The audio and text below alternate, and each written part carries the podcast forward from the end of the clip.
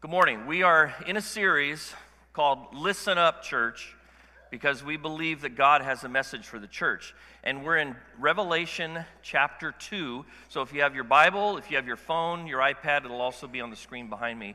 Um, let's get ready to look at Revelation chapter 2. Now, some people are coming around with. Can I have one? I want to see what they are. Brooke. Can I have one? Can I see what they are? Maybe I'll, maybe I'll use one. So this is a, a fifth Sunday of the month, so we have our kids with us. Whoop, whoop. Okay, I'm going to try that again. It's fifth Sunday, we have our kids with us. Whoop, whoop. All right, better. Everybody needs to be made welcome. This is cool. This is totally a distraction for me now. So these are for kids, adults. Matt, here, I'm going to give you one because Master Pat needs to pay attention too, so he's, that'll help him. Good. All right, Revelation chapter 2.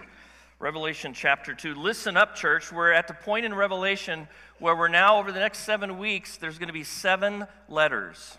I call this message, You've Got Mail. Does anybody even know what that means? Okay, I was going to play the sound. Anybody remember AOL? Okay, and the sound, okay, a few of it, and, and I won't try to imitate it, but it's that very irritating, you know, sound, it's connecting. And then a little voice said, You've got mail. In fact, we, they made a movie about it. We have mail, not an email, but we have a message from someone. And so that's why we're calling this series in Revelation chapters 1 through 2 and 3 Listen Up Church because God is speaking, has a message for us. Look at Revelation chapter 2 verse 1 and note something with me. When you write a letter or you write an email, not so much with a text, you tend to put what at the beginning? Dear blank, right? The recipient. And then you end your letter with, with, and then you put your name, hopefully, right? None of these anonymous letters. Well, look at how it begins here. It starts with something familiar Write to the angel of the church in Ephesus. So John is being told by the Spirit of God, here's the first letter, here's where it's to go.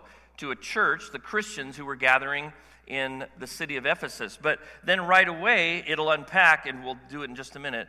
It describes who is writing the letter. Instead of at the end, we're going to see that who is writing the message, who it is from, will be at the beginning. But before we do that, a couple of things about Ephesus.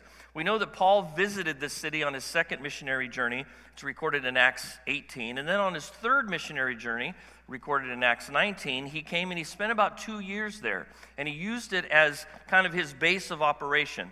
As we walk through these seven letters, you'll notice if you have a map of the first century, and I know you all do, right? You'll see that these, these, let, these churches, the order of them, are kind of in a in what would make sense for somebody that was traveling around and passing on these messages. It starts with Ephesus on the coast. It's a, it's a major port city at the time, and it was, uh, it was a city that was dominated, dominated by the worship of somebody other than God. Now, Diana, to the Greek, um, Artemis, uh, the, the Roman name, was the predominant temple, and it was, it was central to everything that happened in this city. I, I don't know if we have anything, the Golden Gate Bridge in San Francisco. That kind of, you know, people around the world, that kind is that iconic thing. I don't know if we really understand what it would be like to have something so predominant in your city that you, you couldn't do anything, go about your business, go to work, go to the store, go to your home. you couldn't do anything without having that constant reminder of this God that you were all to be we were all to be worshiping. That was the climate, that was the spiritual climate in Ephesus. Paul wrote a letter to them. We know it as is not a trick question. Ephesians, good. That makes sense, right? A letter to the church in Ephesus would be called the letter to the Ephesians. He wrote it about 10 years after first um, getting there. Um, Timothy, you know Timothy? He was a pastor of this church. Isn't that cool? It's cool to think about. This is a real group of people, and there were real, real people pastoring it and serving it just like today. No different. 2,000 years later, they probably, the setting was probably a little different. But people were gathering, and Timothy was coming at this point when Paul wrote him and was teaching, preaching, leading the church in Ephesus. Paul's mentor or mentee. We know that John had a prominent role in this, this church as well. We know that he ministered there, and, and it's tradition. It's not in the Word of God, but it, it, it, the tradition, the, the things that were recorded at the time, and I want to quote, says this At a very old age, John, too feeble to walk, would be carried into the church's assembly, and he would spend time there admonishing the members as little children to love one another. Does that sound familiar? He wrote that, didn't he, in one of his letters? And so at the, the time of this writing, John is not in Ephesus. He's on the island of Patmos. He's been banished there by the Caesar of the day. Um, he will be, the next Caesar will undo his banishment and he will come back to the mainland and he will finish his days um, in that way. Uh, the church seems to have died, as far as we can tell from historical records, the church seems to have died sometime during the second century. There's no more evidence that there were a group of believers. But then in the, in the centuries after that, Ephesus became a, a, a, center point for the councils of the Roman church when they would get together to talk, their leaders would get together to talk about very important things, doctrinal things. Ephesus became a common place for that to happen. This is a real city, and these are real people. In fact, they're more than just real people. They are specifically a group of people that have gathered together in the name of Jesus and seeking to worship Him, grow in Him, and make disciples for him. And so Revelation 2 and 3 gives us seven letters to seven real churches at the time. And their message is not for just that church, but can we at least agree to maybe consider this that they're for us today? They're for the church today. So, church, listen up because you've got mail. The one who holds, join me back in Revelation 2, right to the angel of the church in Ephesus, and here's the one that is the source of the message. The one who holds the seven stars. If you were here last week, you know what that means. If you weren't here last week, go on our website and listen to that, to uh, Pastor Matt's message. The one who holds the seven stars in his right hand and who walks among the seven golden lampstands, the gold lampstands, lampstands, says, and here's his message. You ready? Are you listening?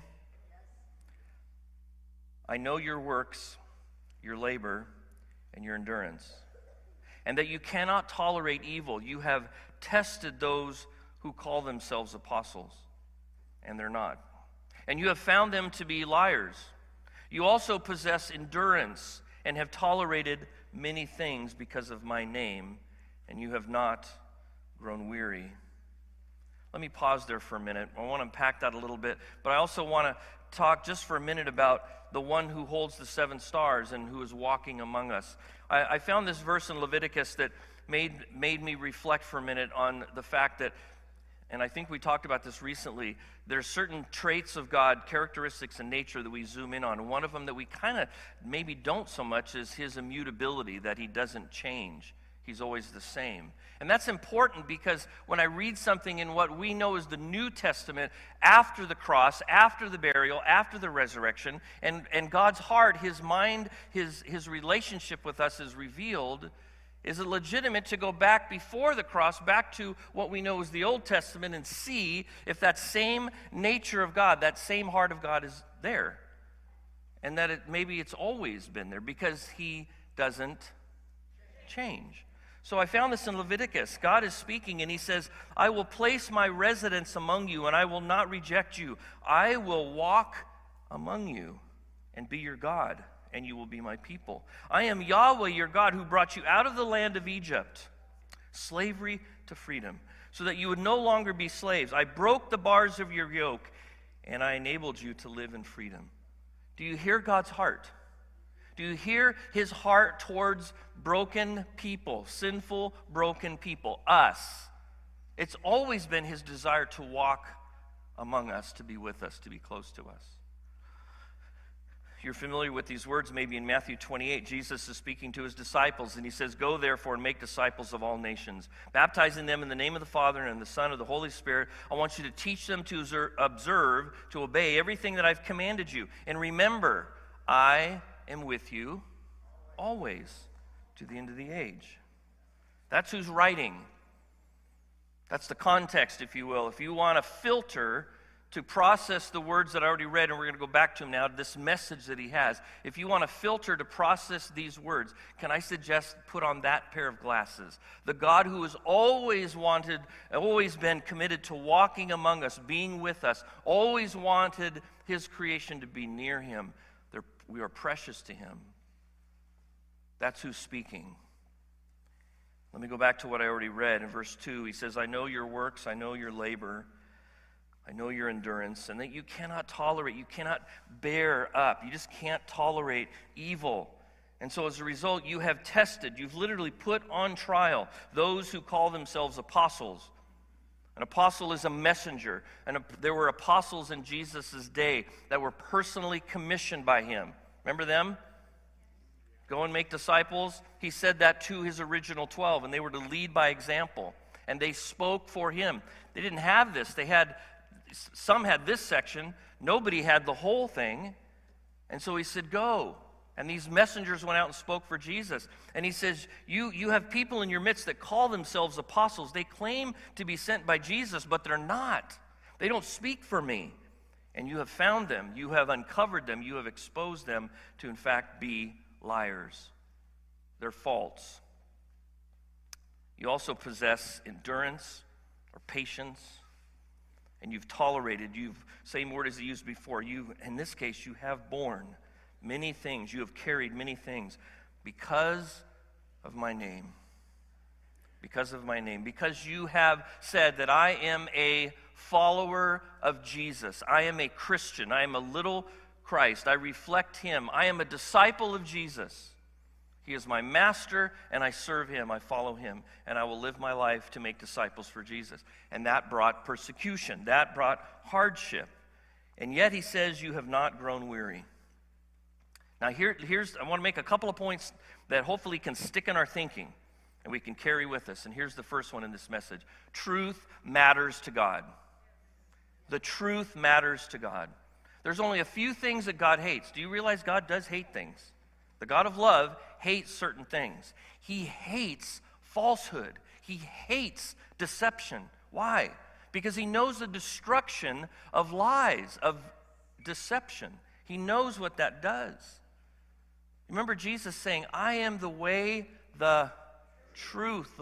Truth is God's character, it's his nature. There's no shadow of turning in him, there is no deception in him at all. He's pure truth. And truth matters to God. It not only matters to him and who he is and how he deals with us, but notice that this description here is that he it, it matters to him that there is a, a recognition of a battle that's happening between truth and deception, truth and lies. It's a very personal battle between God himself and with a creature, a created being called Satan, Lucifer, the devil, the great serpent. He has a lot of names. He was created by God. He was created with incredible beauty, appearance, and capacity. And his pride welled up in him, and he said, I can be God, and he rebelled against God. And he has been telling lies ever since. In fact, he's called the father of lies. When we first see him in, in the human experience in the Garden of Eden, what is he doing? He's lying, he's deceiving. Really? Are you sure that's what God said? Maybe he's, he's, he's deceiving. And there's this very personal battle that's going on. And guess who's on the front lines? Every one of us. Every one of us. And whether we know it or not, at this point in our life, many of us do know, but whether we know it or not, every one of us has chosen a side. There's no Switzerland in the battle for truth. Sorry, Swiss people. But there's no Switzerland. You know what I mean by that? There's no, I'm just going to remain neutral. I'm just going to kind of stay on the sidelines and see how this plays out. We cannot because we're on the front lines. We are on the battlefield. So truth just doesn't matter to God just because of who he is and his nature, but it matters to God because he acknowledges that we are in the midst, his creation, that which he loves, those who he loves are on the front lines. We are in we are on the battlefield for, for truth. Did you, did you hear that in his words?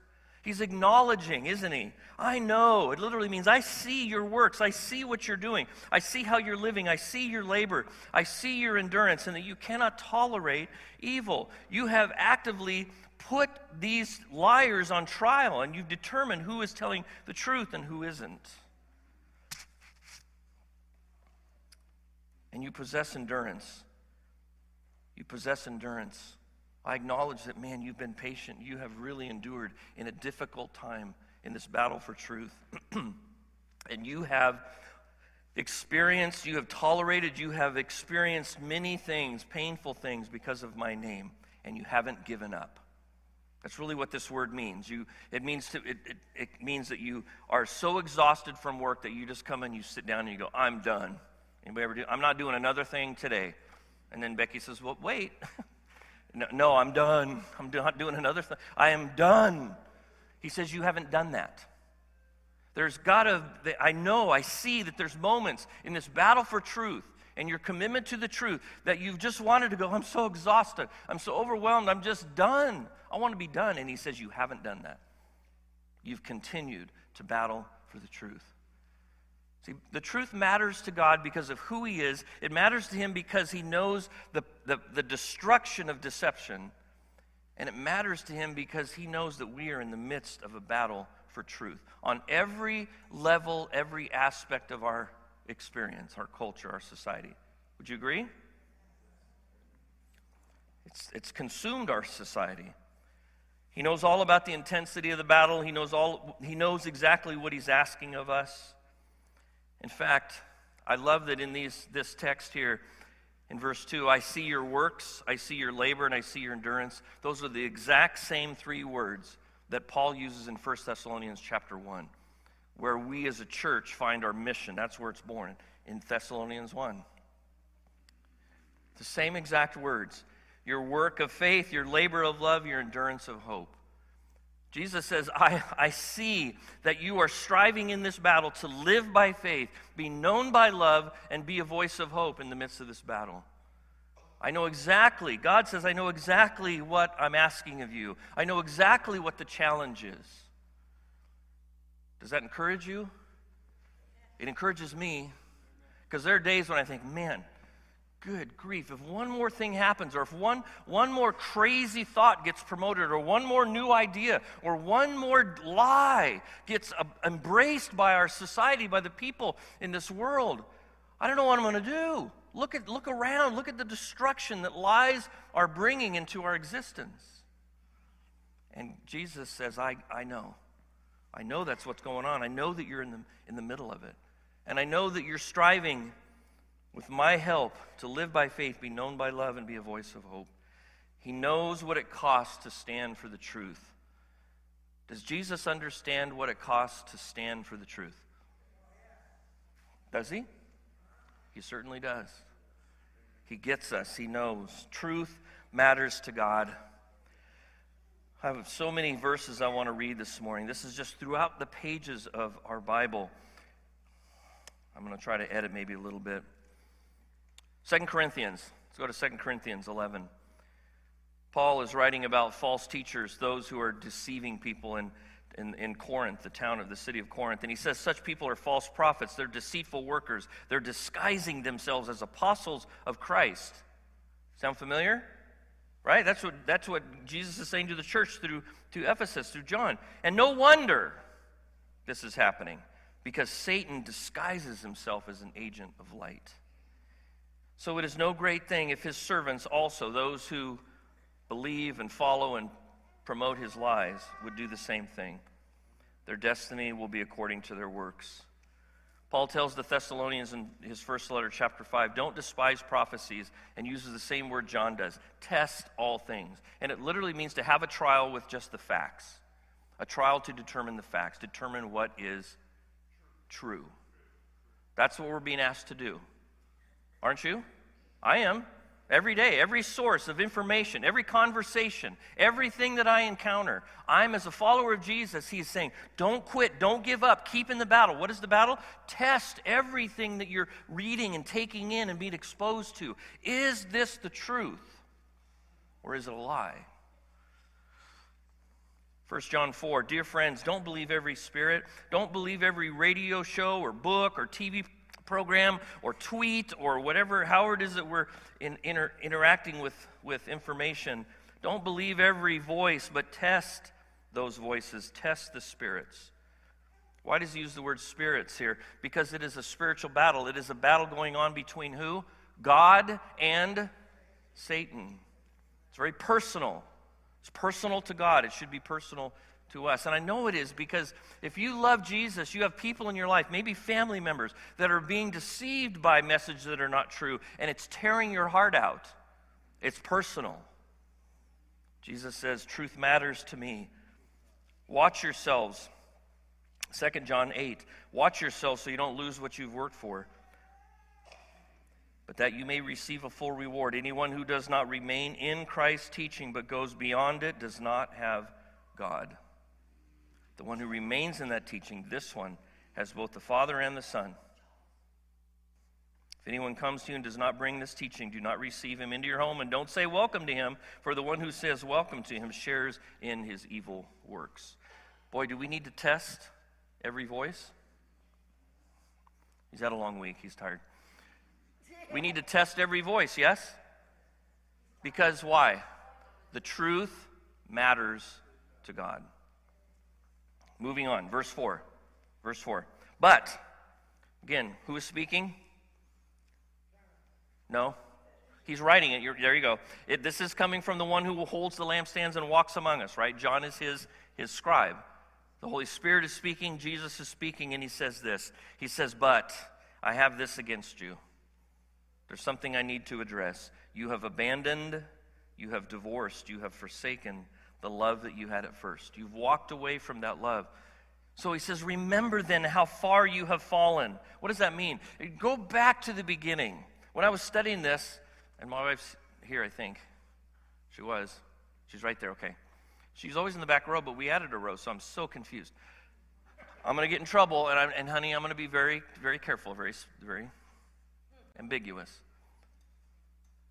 I went. I thought, well, what, what did that feel like I got married. I stood right here. She came through here. That, that ceremony, that time, and then we went off and spent a week together. And what was that week like? And I reflected on sitting at the, the restaurant with her. Sitting, we went to Carmel. We're sitting on the beach, and it was just like, oh my goodness, you know. It was like I couldn't love her any more than I do. This is amazing. My whole life is going to change just so I can love her. Now, am I that way today? Who said that? For, for my, yeah, for my safety, I better be. But can I be honest? I'm not. I have moments. I have moments, and that's what he's saying. Remember where you started. Remember what it was like when you fell in love with Jesus. And, and he's, he's not just talking about our love for God, but he's talking about our love, the greatest commandment love God, and then love the person sitting next to you, the person three rows over, the per, and love people. Remember when, when you realized what Jesus had done for you in this new creation. You've been redeemed, you were forgiven, grace and mercy, and how life just had this whole new look. And now you're enduring. But man, we've been fighting for a long time. My wife and I will be married 40 years in July. Oh my goodness, 40 years. Oh, you know, I love her, I do, I really do. But oh my. Are you, are you, Jefferson, are you tracking with me? He says, Come back. We talk about that word, tracking. He says, Remember how far you've fallen. Repent. What does repent mean? It means to stop the direction you're going and turn around and go this direction. So if I'm, oh, I do love my wife, I do love my, he says, stop. Remember what it was like when you first fell in love and you made this commitment to each other. Yes. And now I go back and I live that way. Now, it's, it's kind of silly and funny, but don't miss the, the, the, the challenge that Jesus is saying to you and me. I love that you're in the battle and you're fighting and you're faithful, but it's not just truth that matters to God. I am the way, the truth, and life. But you know what else matters to Him? Do you know what it is? It's, it's love. That's right. That's the second thought that I want you to keep in your head and take with you. Love matters to God. Love matters to God. In fact, the greatest thing you and I can do with our lives is love God and love what He loves. That's the greatest thing you can do with your life. I'm, your careers and jobs and houses and all the things that we do that's part of our experience and our existence and caring for needs and caring for each other, those have a place. But the most important thing from God's perspective that I can do with the breath that He gives me is love Him and love what He loves. The good news, the gospel, is not the truth of my sin. It is the mystery of God's love for me. My sin is the truth. My being a sinful, hopeless person on my own, the wages of sin is death, and that's my destiny. That's the truth. But, guys, that's not the good news. That's truth. The good news is that He loves me in spite of the truth that I'm deserving of death for my sin. The good news is not the truth of my sin, it's the mystery of God's love. That's what should get us excited. That's what should stir the love in us. Let me read some verses. Love the Lord your God with all your heart, with all your soul, with all your strength. These words that I'm giving you today are to be in your heart. Who is saying that? God is, Yahweh. This is the Israelites. Deuteronomy chapter 13. If a prophet or someone who dream who has dreams arises among you, guy up front talking up on the stage, and proclaims a sign or wonder to you, and that sign or wonder he has promised you comes about. I perform a miracle. And then he says, Let's follow other gods which you have not known. Let's worship them. Do not listen. Hold on a second. He just did a miracle. He just did a sign, and whoa, don't listen to him. If they are saying, we're going to worship somebody else, we're going to love someone else more than Jesus, Yahweh. Don't listen to his words, to that dreamer, for the Lord your God is testing you. He's testing you to know whether you love the Lord your God with all your heart and all your soul. Love matters to God. Our love for him, more than anything else, matters to him. In the New Testament, Jesus said it, didn't he? The, the teacher or the young man, the wealthy man, the, I don't remember if it was the wealthy man, but the young man said, What's the greatest command? And he said to love, Jesus said to love the Lord your God with all your heart, with all your soul, with all your mind. It's the greatest and it's the most important command. Love God and love what he loves. Okay. I'm going to, if, if anybody here writing down any notes, just going to throw that out. Okay. 1 John 3, 14 to 18. Write that down. We're not gonna, I'm not going to read it this morning. 1 John 3, 14 to 18. Acts chapter 2, verses 42 to 47, and chapter 4, verses 32 to 35. The Acts text shows us what it looks like to love. They devoted themselves to, and this community is described. It's our focus this year. What does it look like? Acts chapter 2, verses 42 to 47, and Acts chapter 4, verses 32 to 35. It describes it. Listen to this in 1 Corinthians 13. You know these words, some of you do. Paul says, If I speak human or angelic languages but don't have love, I'm just a sounding gong and a clanging cymbal. If I have the gift of prophecy and understand all mysteries and all knowledge, truth, and if I have all faith so that I can move a mountain, but I don't have love, I'm simply nothing. And if I don't all my goods to feed the poor, and if I give my body in order to boast but do not have love, I gain nothing. What is Paul saying? He's saying truth alone is not enough. Satan knows the truth. But what God does for us here, and it's all through the pages of Scripture, He connects love to truth. In other words, love is the motivation. Love is the reason why we fight for the truth, why we live in the truth, why we stand on the truth. Excuse me. So excited, I'm spitting. Truth becomes the love becomes the foundation, the motivation to live in the truth when everyone around me feels like they're going a different direction. Love becomes the foundation for that. Paul says it's great to have these things, but if I just have truth and I'm, I can do all these amazing, amazing things, but I don't have love, I'm missing the point. Write this down Matthew chapter 24. Jesus is speaking. Matthew 24, 10 to 14. And he's describing what's going to happen in the end times. And he says, Love will grow cold.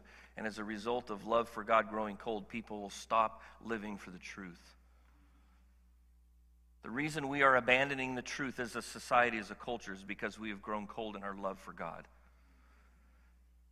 It cannot happen in the church. It cannot happen in his disciples. It can't. Truth matters to God, love matters to God. We have to maintain, we have to stir the fire of that love. Jeremiah chapter 2, here's a picture that I was describing earlier with my, my bride. The word of the Lord comes to Jeremiah and says, Go to my people and say this, announce directly to them. This is what the Lord says I remember the loyalty of your youth, your love as a bride. I remember when we were first married, when I first chose you, and I was your God, and you were my people. You were my bride, and you followed me in the wilderness, in a land. You followed me wherever I sent you. Your commitment to the truth was built on your love for me, your love. I'll never forget the look she had when we stood here. You know, I, am sure I had a look of fear. You know, like ah, you know, but she had this look of like, ah, like I could do no, like I was, you know, whatever you want to. I was, oh, I probably had a glow about me in her eyes. And that look, I'll never forget that. She doesn't have any more. But that day, when, no. if she doesn't have it, it's my fault. Remember your love as a bride when that first, that, that, the, this love affair began and how you obeyed me and followed me in the wilderness.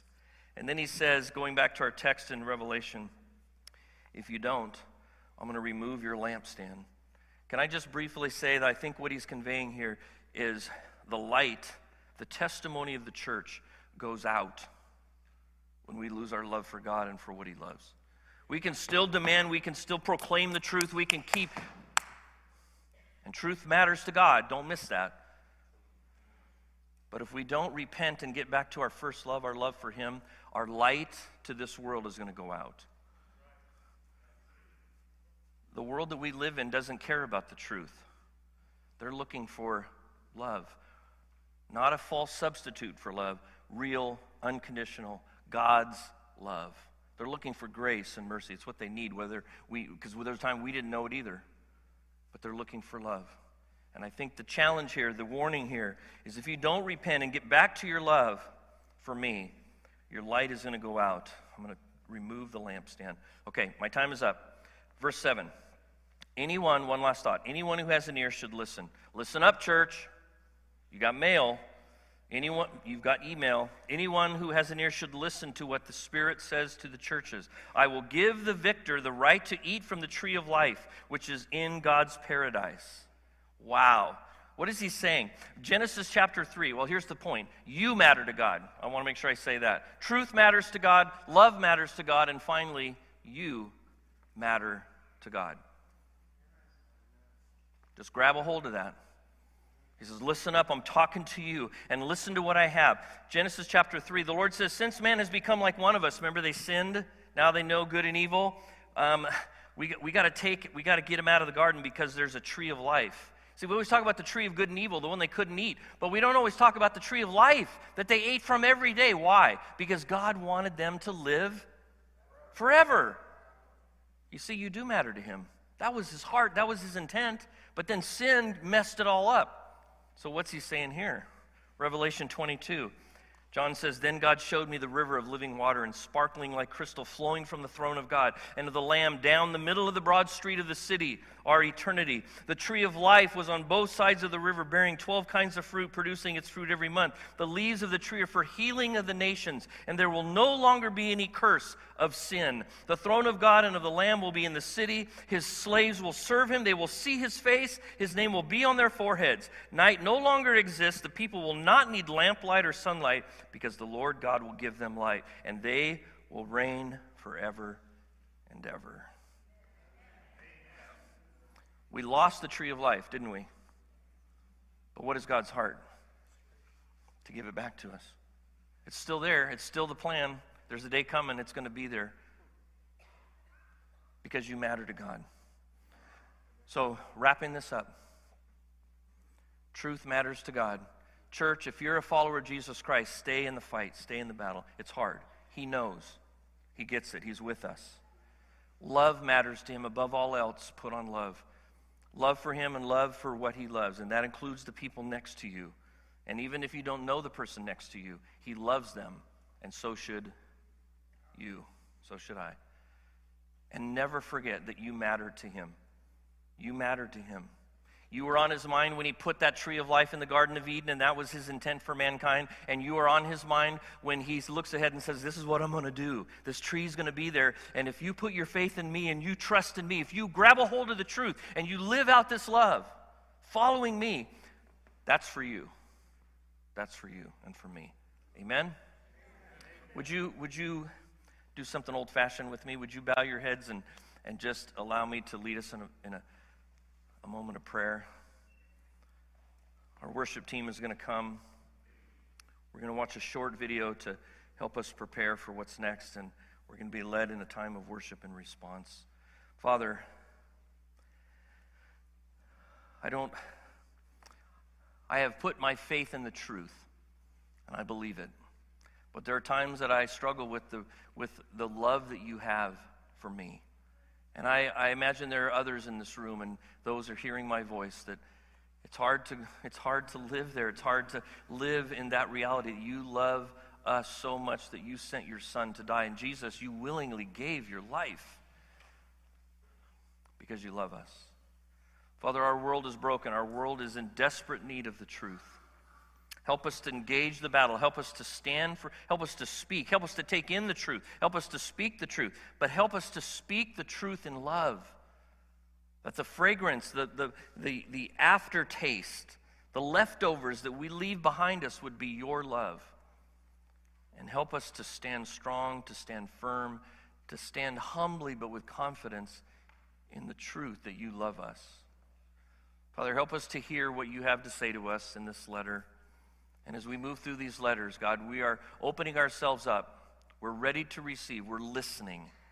We acknowledge that you are writing a message to us.